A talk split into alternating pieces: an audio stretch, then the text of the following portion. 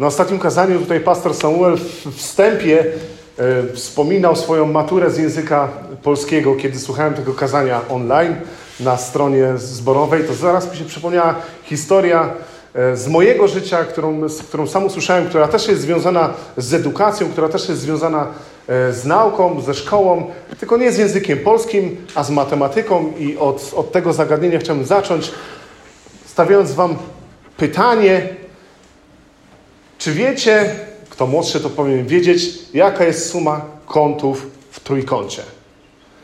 Jest taka zasada w matematyce, w geometrii, mówiąca o tym, że suma kątów w trójkącie zawsze równa się 180 stopni. Dokładnie. E, mój przyjaciel, kiedy poszedł na studia w kierunku nawigacji, na pierwszym roku, na pierwszych zajęciach profesor powiedział do całej grupy takie zachęcające słowa: Zapomnijcie niemal o wszystkim, czego uczyliście się na matematyce. I zadał mi to pytanie: ile wynosi suma kątów w trójkącie? No i wszyscy odpowiedzieli 180 stopni, na co profesor powiedział: źle. To jest błędna odpowiedź. I tutaj poproszę o drugi slajd. Bo jeżeli opiszemy trójkąt na kuli, to suma kątów w trójkącie wyjdzie więcej niż 180 stopni, a w nawigacji, czyli w, czy to w samolotach, czy w statkach, korzysta się z trójkątów opisanych na globie i tam ta suma kątów jest inna. Ale przeciętny uczeń szkoły podstawowej, przeciętny uczeń szkoły średniej, przeciętny dorosły, który jeszcze coś z tego pamięta, ucząc się matematyki, używamy jej przeważnie w takim bardzo podstawowym zakresie. Stąd używamy pewnych uproszczeń, które nam ułatwiają. I to, co funkcjonuje w tym podstawowym zakresie, dzięki tym uproszczeniom, czyli właśnie, że suma kątów w trójkącie wynosi zawsze 180 stopni, w kontekście już całej wiedzy matematycznej okazuje się nie funkcjonować i nie być prawdą. Ale dla nas, dla ludzi, którzy nie używają, nie nawigują, no to to nie jest potrzebne. Wiedzieć, że to może być więcej. No bo nigdy nie będziemy obliczać sumy kątów trójkącie opisanym na kuli.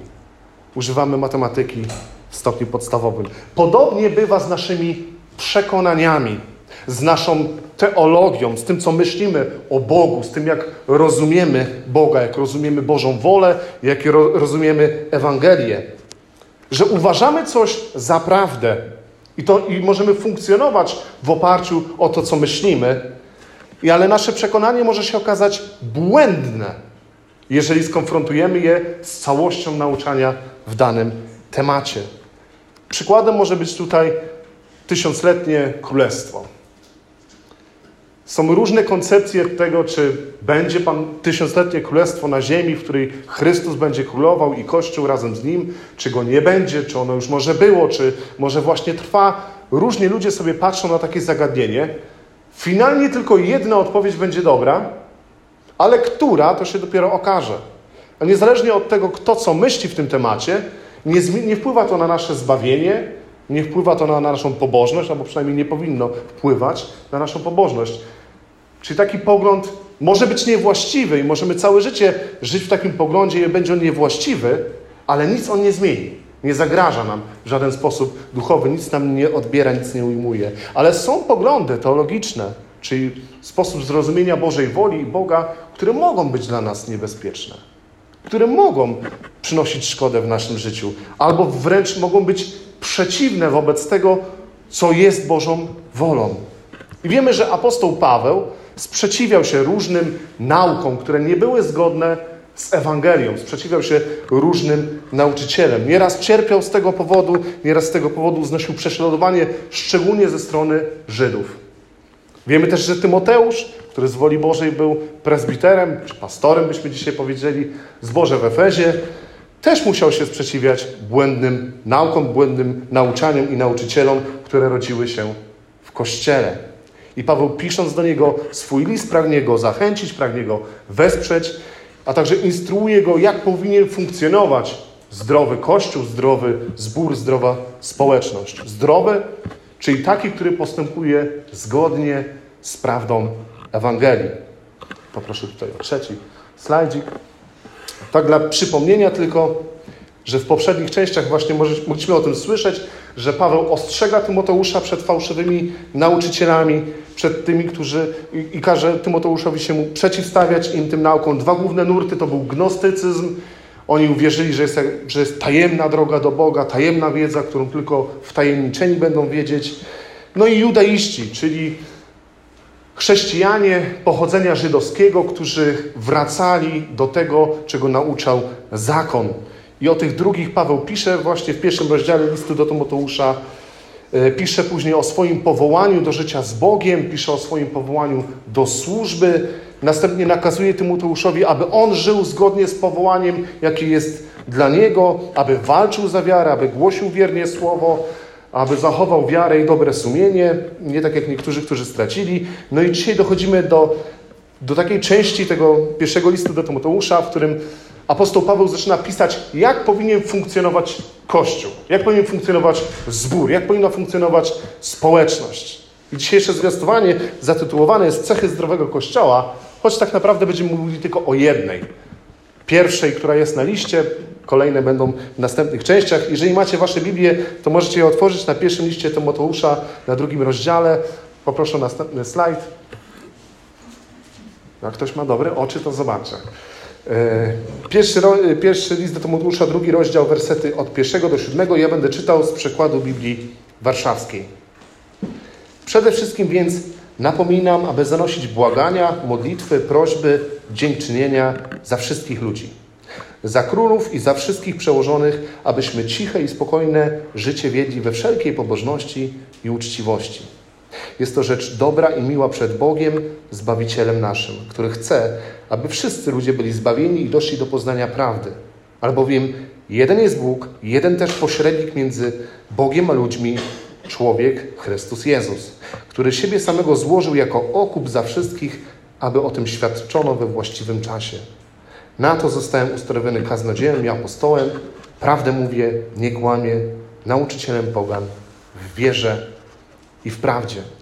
Będziemy sobie przechodzić kolejno przez te wersety, poznając, co tam Paweł do nas mówi, więc w pierwszym wersecie proszę o to, żeby był wyświetlony. Paweł wzywa, aby Kościół w swoim funkcjonowaniu przede wszystkim zanosił modlitwę.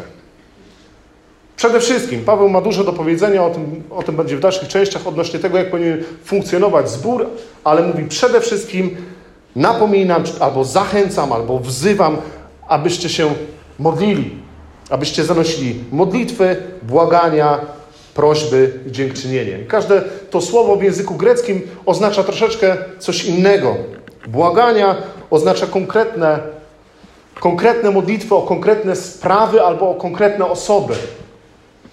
Nie, nie jakieś ogólne, Panie Boże, dziękuję Ci za cokolwiek, albo proszę Ci za cokolwiek, o cokolwiek, tylko konkretna sprawa, konkretne problemy, konkretne osoby. Ktoś jest chory, ktoś potrzebuje pomocy, jakieś konkretne osoby. Drugie słowo to jest modlitwa, które w języku greckim oznacza taką ogólną modlitwę. Ogólnie po prostu modlitwę do Boga. Później kolejne słowo to prośby, które w języku greckim oznacza modlitwę wstawienniczą za daną osobę. I zdałoby się to bardzo podobne do tej pierwszej, aby zanosić błagania, ale ta, te prośby różnią się tym, że modlimy się do Boga, prosząc o to, żeby pomógł tym osobom, o które prosimy, nie gdzieś tam jakoś, ale żeby użył nas. Czyli Panie Boże, proszę Cię o tą osobę i proszę Ciebie o to, żebyś użył mnie, abym pomógł tej osobie. Proszę Ciebie o to, żebyś użył mnie, abym opowiedział jej Ewangelię, użył mnie, abym pomógł jej fizycznie, może materialnie, duchowo. Użyj mnie albo użyj Kościoła, użyj nas do tego, żebyśmy zrobili coś konkretnego w konkretnej sprawie dla konkretnych ludzi. No i finalnie mamy dziękczynienie, czyli dziękowanie, wdzięczność za tych ludzi dookoła nas. Więc te modlitwy, które Paweł napomina, aby były zanoszone, mogą być ogólne, mogą dotyczyć wszystkich ludzi, mogą być konkretne, dotyczyć poszczególnych osób. Czasami mogą dotyczyć takiego wielkiego ogółu jak Ukraina i wojnę na Ukrainie, gdzie możemy się modlić jako społeczność o to, żeby tam nastał pokój. Ale mogą też dotyczyć bezpośrednio czy to członków zboru, czy członków rodziny, czy znajomych, czy ludzi nawet, których spotkaliśmy gdzieś przypadkowo. Możemy prosić o Bożą pomoc, o Boże działanie, o mądrość, prowadzenie, uzdrowienie, błogosławieństwo, co tylko jest potrzebą. Bo to wszystko mieści się w tym wezwaniu apostoła Pawła, aby modlić się, zanosić błagania, prośby, dziękczynienie za wszystkich ludzi.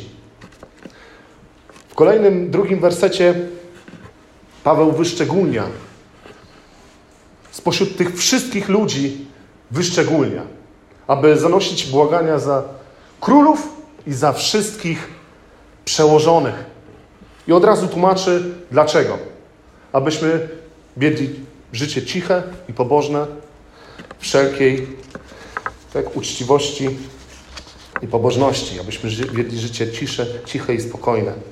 Od razu tłumaczy, jaki będzie owoc, jaki powinien być efekt modlenia się o królów i o wszelkich przełożonych.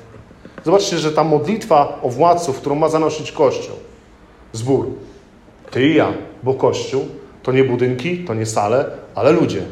Czyli modlitwa, którą my powinniśmy zanosić do Boga, o władców, o wszelkich przełożonych, ma przynieść nam błogosławieństwo, abyśmy my mogli żyć spokojnie, abyśmy my mogli żyć swoim cichym życiem we wszelkiej pobożności i uczciwości.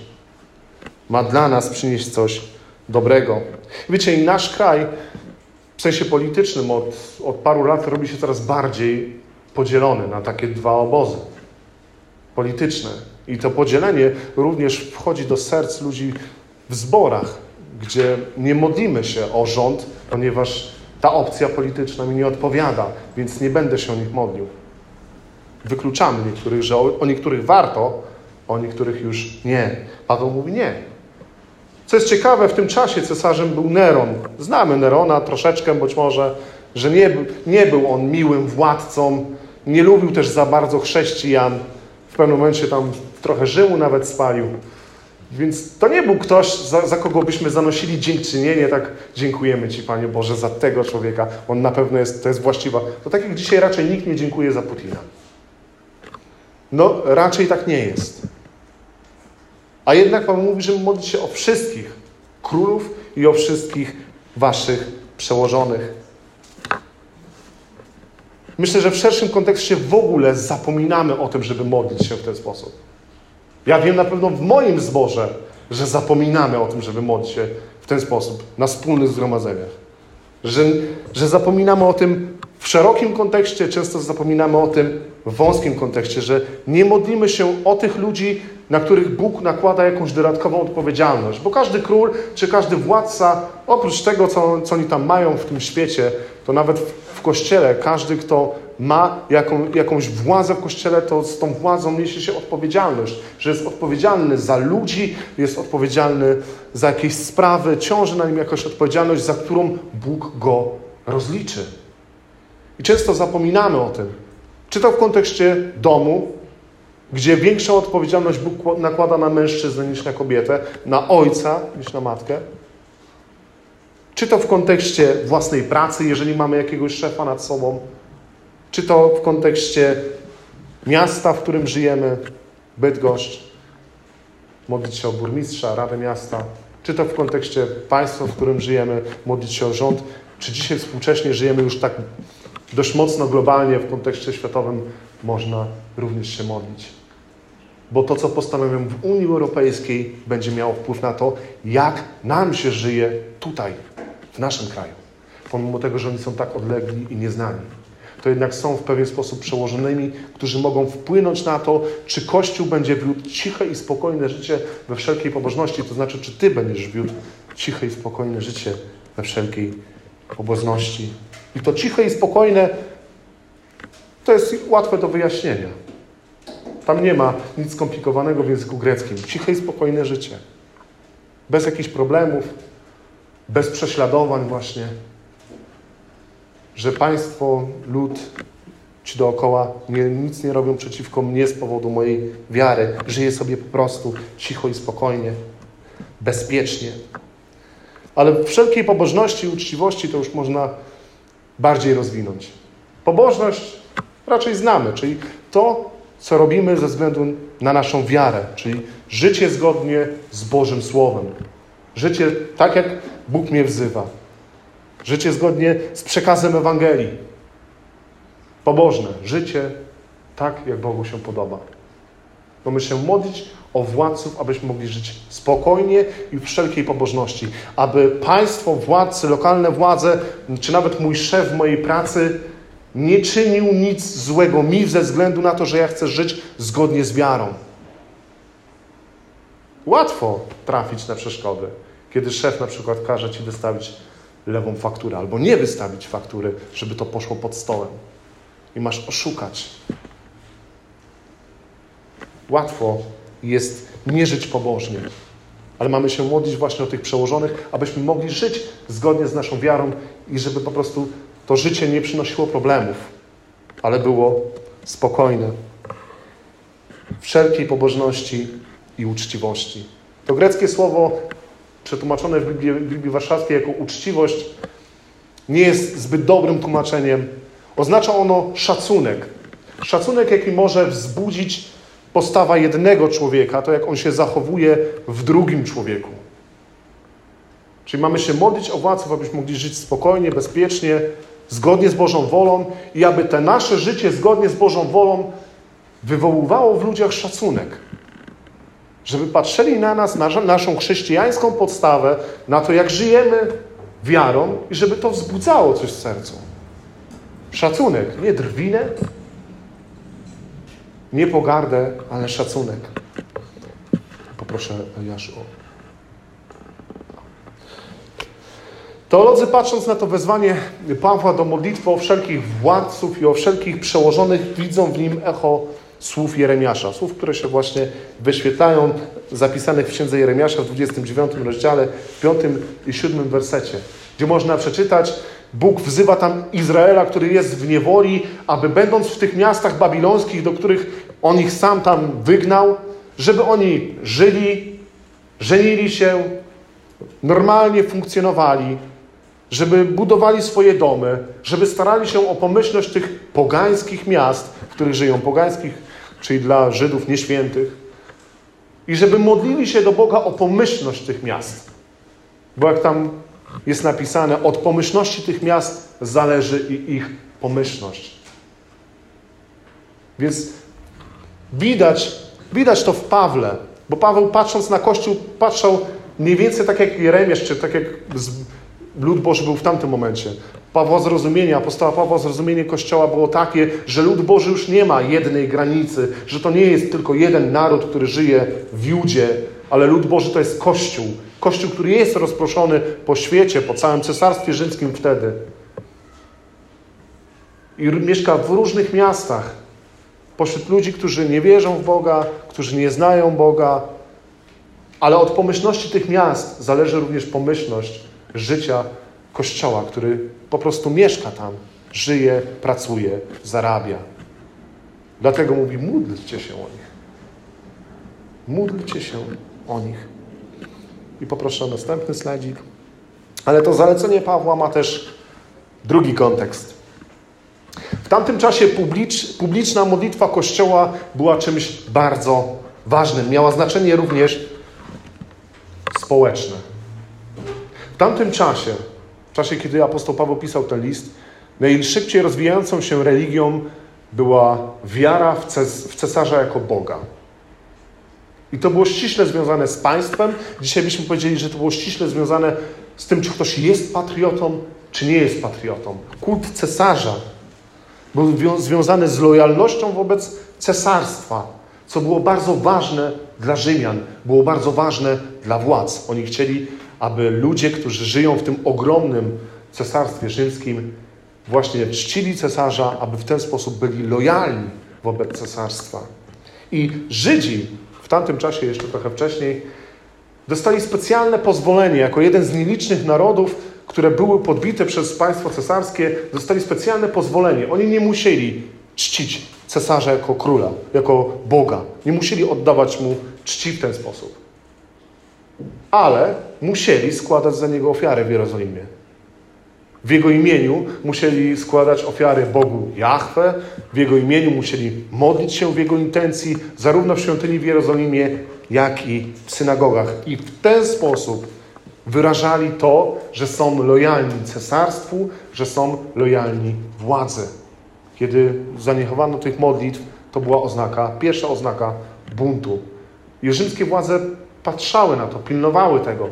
Posyłały swoich ludzi, którzy donosili, czy te ofiary są składane, czy nie są składane, czy te modlitwy są wznoszone, czy nie. Więc wezwanie Pawła do tego, żeby Kościół również modlił się o władców, jest czymś bardzo podobnym. Dla ludzi z zewnątrz było to świadectwo, że chrześcijanie to nie są jacyś wywrotowcy, że to nie są jacyś rebelianci, że to nie są jacyś buntownicy, którzy chcą obalić teraz królów, chcą zmienić porządek rzeczy, że są dobrymi obywatelami. I na spotkania Kościoła w tamtym czasie również przychodzili ludzie, którzy nie byli chrześcijanami, którzy przychodzili po to, żeby posłuchać i popatrzeć i donieść komu trzeba. No tak było w Polsce za komuny. Więc to miało również aspekt społeczny. Pokazywało, że ludzie, którzy stanowią Kościół, nie są przeciwko władzy ziemskiej. Że modlą się o cesarza, modlą się o władców prowincji, o to, żeby Bóg dawał im mądrość, żeby ich prowadził, żeby oni mogli żyć po prostu spokojnie. Poproszę kolejny slajd. W trzecim wersecie Paweł mówi, że ta modlitwa o wszystkich ludzi, że ta modlitwa o władców jest to rzecz dobra i miła przed Bogiem, Zbawicielem naszym. Tak przynajmniej czytamy w tłumaczeniu Biblii Warszawskiej w języku greckim. Czytamy troszeczkę inaczej, że jest to rzecz dobra i miła przed Zbawicielem, naszym Bogiem. W tłumaczeniu warszawskim wychodzi na to, że modlimy się do Boga, który jest naszym Zbawicielem, że to się podoba Bogu, który jest naszym Zbawicielem. W oryginale podoba się to Zbawicielowi, czyli Jezusowi, naszym Bogu. Czyni to różnicę, jeżeli ktoś debatuje na przykład ze świadkami Jehowi, którzy uważają, że Jezus nie jest Bogiem. No, Paweł twierdzi co innego, mniej więcej, między innymi w tym tekście. Ale w tym miejscu apostoł Paweł po raz drugi nawiązuje do nauczania starotestamentowego, które e, jest między innymi zapisane w piątej ksiądze Mojżeszowej, e, w szóstym rozdziale, w osiemnastym wersecie. On cytuje, niemal cytuje fragment z Septuaginty. Nie z naszych, tylko z Septuaginty, czyli z greckiej Biblii e, tak, Starego Testamentu, który funkcjonował w tamtym czasie. On niemal to cytuje. Jest to nauczanie, które, zgodnie z którym to przestrzeganie prawa, przestrzeganie zakonu jest tym, co jest dobre i miłe przed Bogiem. I, i to jest to, co przyniesie ludowi błogosławieństwo.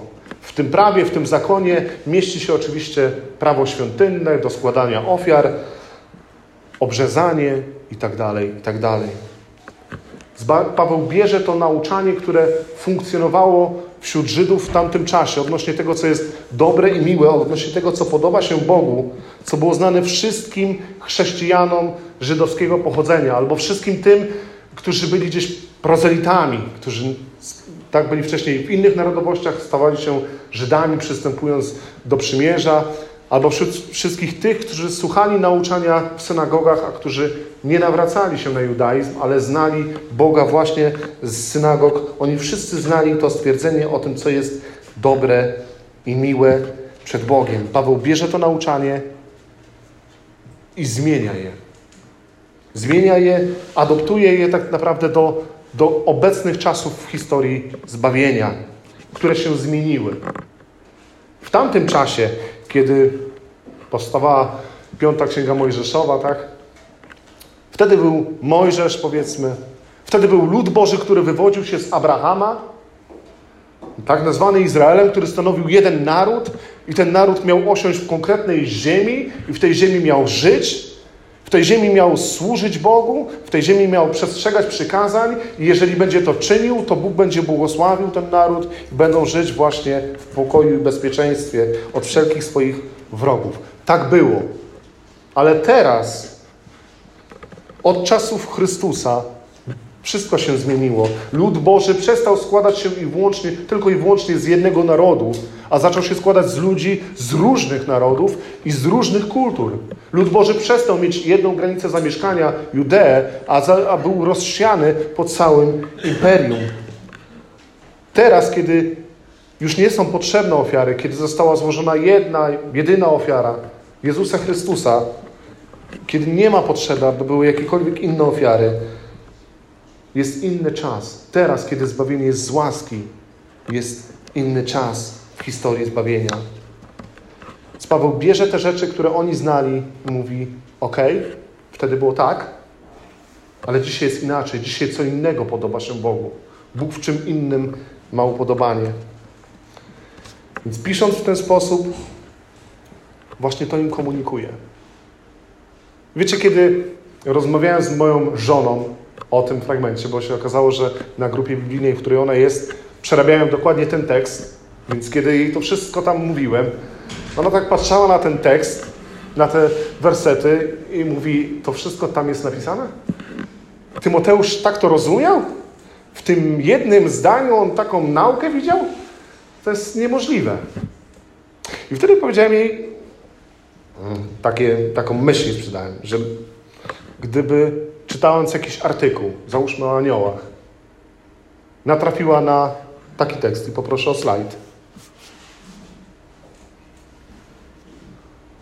Od razu każdy, kto jest katolikiem albo kto był katolikiem, od razu wie, jaka jest dalsza część. Od razu. Od razu wiemy, z, z jakiego to jest kościoła, od razu wiemy, czy to jest cytat z wiersza. No nie, wiemy, wiemy. każdy, kto był katolikiem, wie, że to jest fragment modlitwy. Od razu mamy za tym jednym zdaniem szereg informacji. Podobnie było z Żydami. Podobnie było z Tymoteuszem, który też był Żydem. Oni za tym słowem, co, je, co podoba się Bogu i co jest miłe Bogu, mieli całe nauczanie, które było wałkowane w synagogach non-stop. Więc to jedno zdanie wystarczyło, żeby oni wiedzieli, o co chodzi. Jedno zdanie wystarczyło. I Paweł zmienia tylko sens, bo zmieniły się czasy. Jest nowe przymierze, jest nowe prawo. Idąc dalej, Paweł tak poucza Tymoteusza, mówiąc, co mają robić jako Kościół na wspólnych zgromadzeniach. Mają się modlić o wszystkich ludzi, mają się modlić o wszystkich władców czy przełożonych swoich. Tak? Owoc tej modlitwy będzie ich ciche i spokojne życie we wszelkiej pobożności. Będą też dobrym świadectwem. Mówi o tym, jaka powinna być ich motywacja do tego, żeby w ten sposób działać. Czyli powinni motywować się tym, że chcą czynić to, co Bogu się podoba i co Bogu jest miłe. No i finalnie w wersetach 4-6 mówi o tym, dlaczego jest taka Boża wola. Skąd wynika, że, że tak Bóg chce? Na czym On opiera to swoje zdanie? Poproszę właśnie o następny slajdzik. I mówiąc w czwartym wersecie właśnie, że Bóg chce, aby wszyscy ludzie byli zbawieni i doszli do poznania prawdy. A w szóstym wersecie, że Jezus złożył siebie samego jako okup za wszystkich lud, ludzi, aby o tym świadczono we właściwym czasie. A jeszcze w pierwszym wersecie, żeby się modlić za wszystkich ludzi.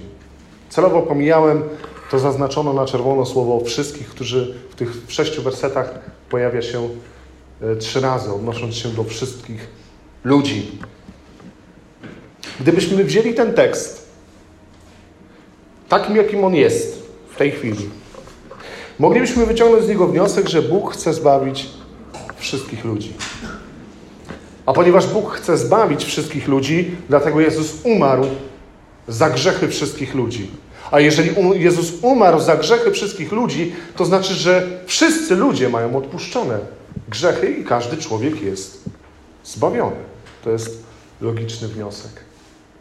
Doszlibyśmy do pewnego rodzaju uniwersalizmu. Jeżeli byśmy wyciągnęli taki wniosek, to byłby on prawdziwy w takim samym stopniu, jak stwierdzenie, że suma kątów w trójkącie równa się 180 stopni. W wąskim znaczeniu, w wielkim uproszczeniu tak, ale w kontekście całej, całego nauczania już nie. Wiecie dlaczego nikt mnie nie pyta, Bartek, dlaczego kulejesz? Nikt nie zadaje mi takiego pytania. Wiecie dlaczego Paweł pisze do Tymoteusza o tym, jak powinien funkcjonować zdrowy kościół, zdrowy zbór? Ponieważ nie funkcjonował tak, jak powinien. Dlatego on mówi, jak powinien funkcjonować zbór, jak powinien funkcjonować ludzie w kościele, ponieważ oni przestali funkcjonować tak, jak powinni. Przeżywali to, co wiele zborów w tamtym czasie utworzonych na gruncie synagog. Jeszcze wtedy chrześcijaństwo było postrzegane jako odłam, nurt właśnie w judaizmie. I nauki judaizujących Żydów negatywnie wpływały na funkcjonowanie zboru. Nakaz wypełniania zakonu, w tym obrzezanie, nie miał być tylko jakąś żydowską formą pobożności, którą Żydzi chcieli narzucić na innym, że o jak chcecie czcić Boga, no to róbcie to w ten sposób, no bo On jest już od tysięcy lat i tak jest dobrze. Nie tylko tam o to chodziło, lecz w tym przestrzeganiu zakonu chodziło o to, żeby włączyć tych wszystkich, którzy chcieli wierzyć w Jezusa, żeby włączyć ich do narodu wybranego, żeby stali się dosłownie Żydami, częścią realnego fizycznego Izraela. I poproszę o następny slajdzik. Judyzujący chrześcijanie byli przekonani, że zbawienie jest tylko i wyłącznie dla Żydów. Jeżeli ktoś z innej narodowości, bo poganie to dla Żydów po prostu inne narody. Jeżeli ktoś z innej narodowości miał mieć udział w zbawieniu, to musiał w ich myśleniu stać się Żydem. Czyli musiał się obrzezać, musiał prze, przestrzegać prawa mojżeszowego, bo ono właśnie było dane Żydom. I chrześcijanie żydowskiego pochodzenia uważali nadal ludzi z innych narodów za nieczystych, za niegodnych, za tych, za których, do których Jezus nie chce, aby, aby szli. Dlatego przestawali się o nich modlić, przestawali im głosić Ewangelię, zaczynali oddzielać się od nich. Tak jak, nie wiem czy pamiętacie tą historię o miłosiernym Samarytaninie, gdzie jest człowiek ranny przy drodze, idzie kapłan, nie dotyka go, nie pomaga mu, no bo on jest zbyt święty, a, a ten nie jest częścią Izraela, więc nie może być nieczysty. Później szedł faryzeusz, też go nie dotykał i później szedł Samarytanin i mu pomógł. Żydzi nie chcieli mieć nic wspólnego z poganami. Nie jadali z nimi. Pamiętamy być może sytuację, kiedy apostoł Paweł napomniał Piotra, że jadł sobie ładnie, ale przyszli właśnie judaizujący bracia od Jakuba, czyli z Jerozolimy, no i wtedy Piotr uciekł, żeby nie było, że on jest poganami, bo to był, był grzech. Dla judaizujących Żydów to było coś nie do przyjęcia. Więc oni akceptowali tych wszystkich, którzy byli prozelitami. Czyli wcześniej był tam Rzymianinem czy Grekiem, ale zaczął chodzić do synagogi. Finalnie tak został obrzezany i stał się prozelitą, czyli kimś, kto jest Żydem nie z urodzenia, ale przyłączył się i dopiero jego dzieci, czy jego wnuki były takie, takimi pełnoprawnymi Żydami. Jeszcze ich akceptowali. Tymoteusz był, można powiedzieć, takim prozelitą, bo nie był czystym Żydem. Jego ojciec był poganinem. Akceptowali jeszcze tych, którzy byli, byśmy dzisiaj powiedzieli, sympatykami. Korneliusz w Biblii jest takim sympatykiem, który został ochrzczony, tam Piotr do niego poszedł. Korneliusz był żołnierzem. Żołnierze nie mogli stać się prozelitami, no bo byli okupantami i Żydzi na to nie pozwalali. Ale Korneliusz wierzył w Boga, słuchał nauczań na temat Boga, ale nie mógł stać się częścią ludu Bożego. Jeszcze jego akceptowali. Samarytanie też słyszeli o Bogu, po części wywodzili się z Izraela, ale nie byli to właśnie ludzie czystej krwi, też ich jeszcze jakoś akceptowali. Ale ludzie, którzy całkowicie byli gdzieś spoza. Ludzie, którzy nigdy nie słyszeli o Bogu. Ludzie, którzy szli właśnie za fałszywymi bogami, którzy czcili różne inne bóstwa, o nich Żydzi nie myśleli. Do nich nie chcieli iść z Ewangelią. Im nie chcieli okazywać łaski, miłości, zainteresowania, niczego. Oni byli poza ich strefą myśli, modlitw, działań, jakkolwiek. I takie nauczanie zaczęło dominować, zaczęło wychodzić na wierzch właśnie w Efezie. Ten problem pojawił się tam. Był on również w Rzymie, był on również w Galacji. Paweł nieraz o tym pisał w swoich, w swoich listach, mówiąc o tym, że zbawienie jest zarówno dla Żyda, jak i dla Greka. czyli dla ludzi spoza Izraela.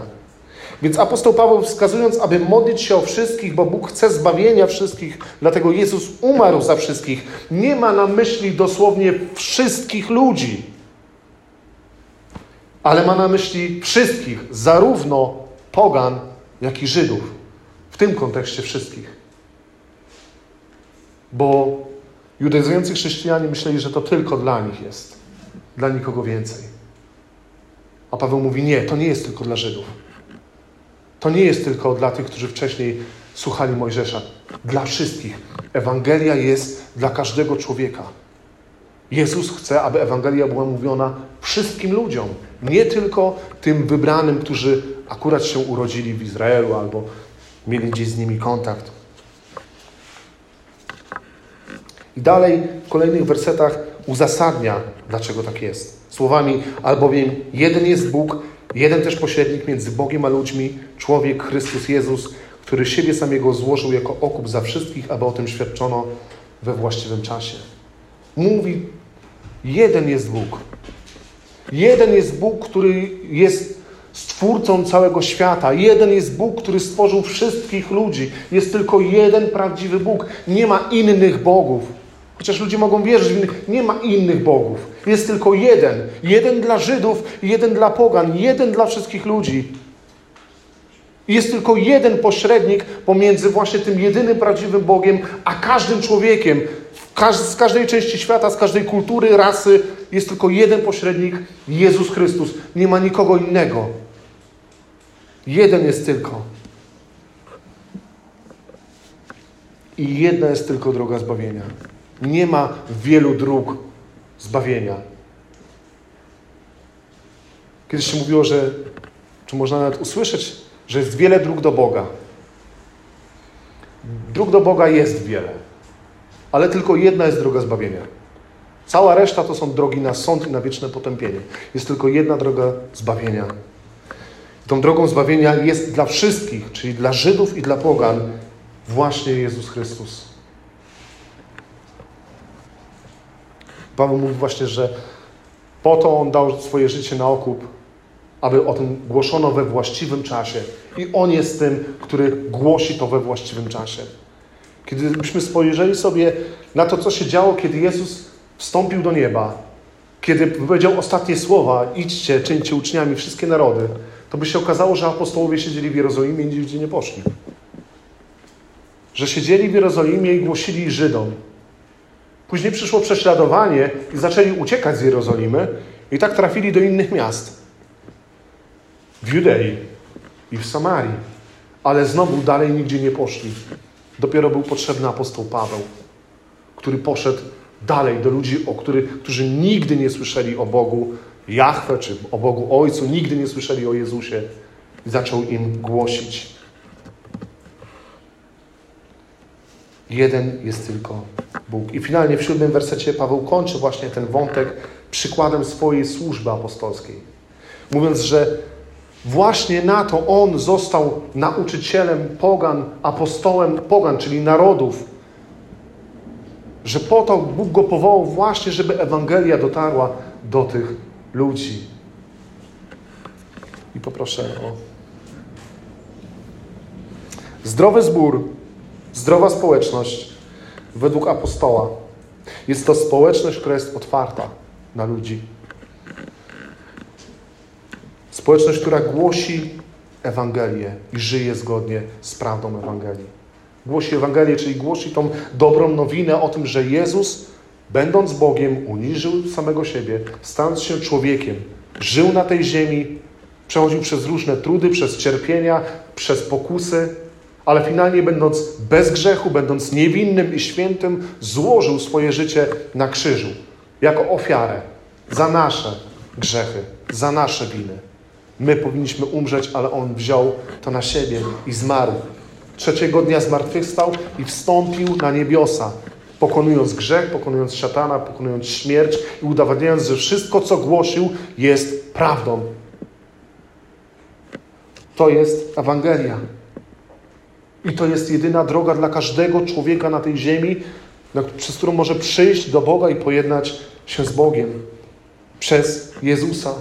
I każdy, kto widząc swoje własne grzechy, widząc to, że jego życie jest życiem, które nie podoba się Bogu i prowadzi go na potępienie, każdy, kto usłyszy tą Ewangelię, zobaczy tego Chrystusa i przyjmie wiarą, uwierzy w Niego, przyjmie wiarą tą Ewangelię w swoim życiu, będzie zbawiony. Nie ma tam żadnego innego warunku do spełnienia. Choć właśnie Żydzi chcieli. Niech się jeszcze obrzeza, niech jeszcze wypełnia ten zakon, niech jeszcze wypełnia to i tamto. Nie ma nic więcej. Jest tylko wiara w Jezusa. I zdrowy zbór, zdrowa społeczność to są ludzie, którzy w ten sposób wierzą i to głoszą. Nie dając, nie dając żadnych innych warunków przyjścia do Boga. To są ludzie, to jest Kościół, który nie czyni różnicy pomiędzy jednym człowiekiem a drugim. Że ten ma więcej pieniędzy, że ten ma lepsze wykształcenie, że ten ma taki kolor skóry albo taką narodowość. To jest traktowany lepiej niż ten drugi. Zdrowa społeczność według Pawła nie dzieli ludzi. Wszystkich traktuje tak samo, niezależnie od tego, skąd oni są, skąd pochodzą, ile mają, kim są. Niezależnie od narodu, rasy, każdy przed Bogiem jest taki sam, dla każdego jest taka sama droga zbawienia. Każdy jest takim samym grzesznikiem, każdy potrzebuje łaski, każdy potrzebuje Chrystusa. I nie ma nikogo, który byłby lepszy czy gorszy. Finalnie zdrowa społeczność według apostoła to jest społeczność, która modli się o ludzi, która modli się o tych ludzi dookoła, o tych wszystkich, którzy są dookoła nas zanosi błagania, modlitwy, prośby, dziękczynienia. Z tą myślą, że Bóg powołał nas na to miejsce właśnie po to, żebyśmy zanieśli im Ewangelię. Abyśmy my, jako Kościół, byli dla nich światłem nadziei, światłem Bożej miłości. Tymi, którzy głoszą Bożą łaskę i pojednanie w Chrystusie Jezusie za darmo przez wiarę. Przyjmując każdego, kto uwierzy. Każdego, kto uwierzy. I finalnie zdrowa społeczność, zdrowy zbór, zdrowy Kościół. To Kościół, który modli się o przełożonych. Modli się o władców, niezależnie od tego, czy w naszej ocenie są dobrzy czy źli. Modli się o władców, aby Bóg napełniał ich serce bojaźnią, aby napełniał ich serce mądrością, abyśmy mogli żyć cicho i spokojnie, we wszelkiej pobożności i uczciwie. Amen.